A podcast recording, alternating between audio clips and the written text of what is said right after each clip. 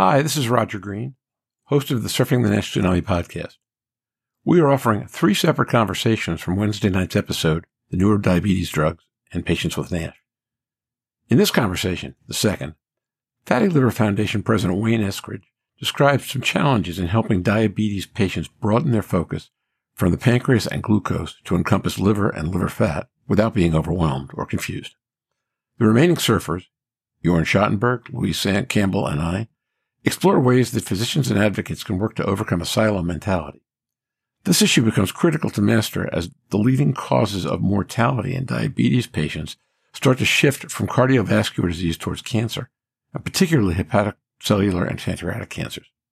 Sit back, listen, enjoy, learn.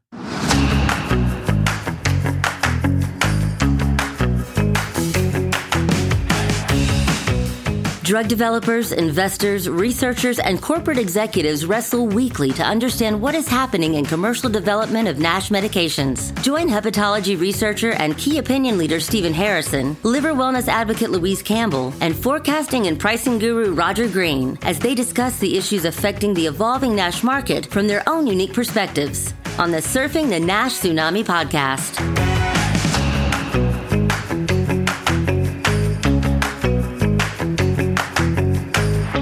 Next question, just to Wayne. And specifically, it's about what do you expect likely patient reaction is and will be to this information? And how might it affect patients who have uh, type 2 diabetes and concerns about fatty liver?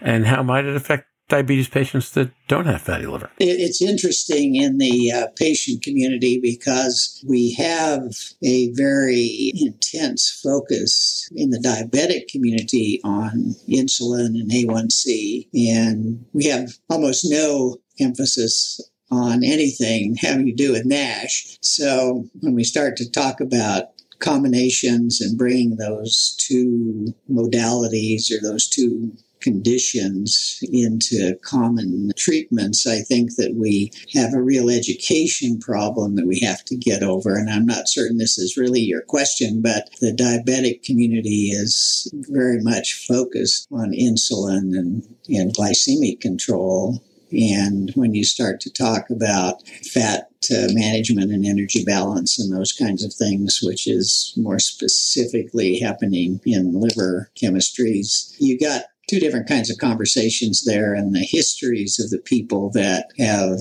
come through those experiences are so different that I think we have a lot of education that we have to do in order to get the, the, patient community to be understanding. I think they're anxious for solutions, but there's a level of concern about multiple medications and possible side effects, which I think we haven't done a really good job with uh, historically. Now that's from the patient perspective. Yeah, yeah, from the patient perspective. I think you'll find some not entirely unrelated issues from the physician perspective as well when we get there. So for patients who have type 2 diabetes and fatty liver disease separately, how is this information likely to strike them? Yeah, I suppose it depends on when they found out they had both because most of the people have gone through the process of learning about being a diabetic and then somewhere fairly far along in their diabetic course they find out that they have liver disease. So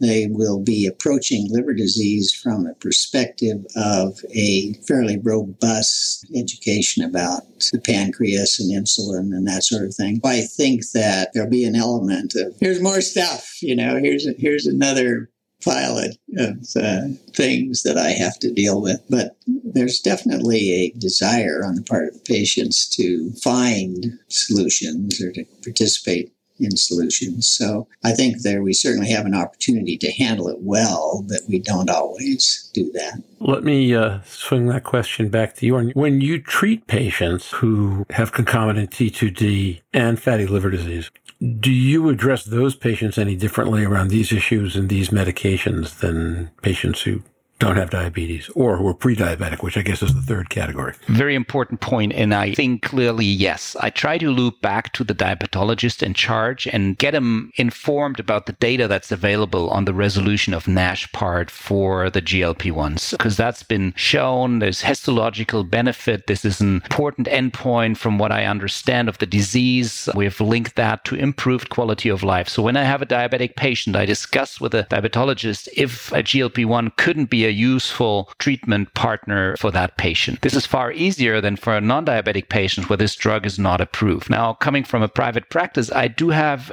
some patients that I do treat with GLP 1s in the absence of diabetes for weight loss. The downside of that is that these patients will have to pay for that medication themselves. It's not reimbursed by public insurance. So the barrier for them to get that or to buy that medication is, is uh, just much higher. To summarize that question again, yes, yes, I think based on the benefits we've seen in the histology controlled trials, uh, GLP 1s in type 2 diabetes is one useful add on drug. So, Wayne, what would the path to patient acceptance from here look like? Well, the trials, of course, have to speak to it because they will respond to what their doctor tells them. So, we have to have the doctors educated and being advocates for the therapy. If we get past that hurdle, there's outreach that we need to do to the patient community on a patient level of information, but that's that's just part of our need to educate people about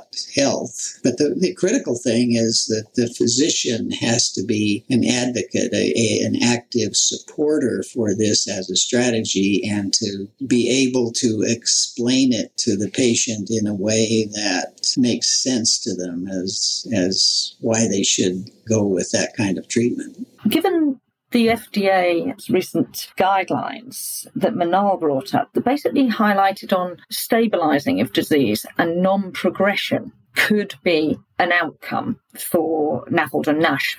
We stabilize at F3, we don't get to F4, for example. And, and as Jorn's quite rightly said, these medications, whilst they are shown to improve lots of other met- cardiometabolic events, they reduce liver fat. They may not reduce fibrosis, but I don't think there's any evidence to show that they promote severity of disease. Is that right, Jorn? So maybe there is the opportunity for these class of drugs now to be used more as a stabilizing outcome for F3. Yeah, that's a very important aspect, Louise. And there's actually data in the published analysis, New England Journal, first author Phil Newsome, where they provided the information on the change of fibrosis stages. And you see that worsening of fibrosis stage in the placebo group is significantly higher compared to the SEMA groups. And actually, here you do see a dose response. So I'm looking at the data. You had 18% of fibrosis worsening in the placebo, but only 4.9 in the SEMA 0.4, which is the highest dose used. So we do have additional data here that the SEMA acts to stabilize these disease, uh, these patients over the trial treatment period. So does that mean the FDA could well have just opened up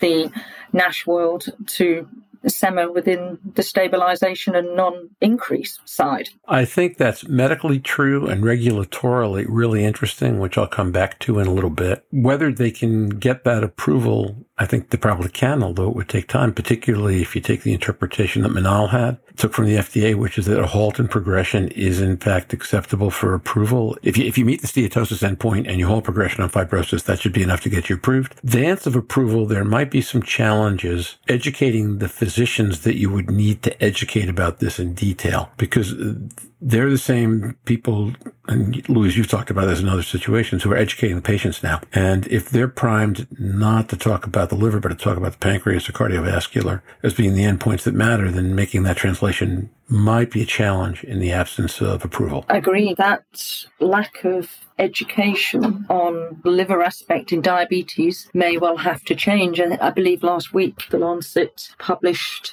the Pearson Stuttard et al. group's data that now shows that cancer is now the biggest cause of mortality of excess deaths associated with diabetes. So it's taken over from vascular disease. And the two leading cancers were liver cancer and pancreatic cancer at twofold risk factor. Now, they even describe these cancers as diabetic related cancers. So, can we now, as an endocrine population, not discuss liver cancer, which is classified as a diabetes related cancer, with a whole patient group to say to increase the opportunities of lifestyle modification to help them help themselves. But Wayne's quite right. These discussions aren't happening until too late, despite the evidence now being there. Liver cancer is one of the fastest growing cancers in the world. It's an NCD problem in the WHO's SDG outcomes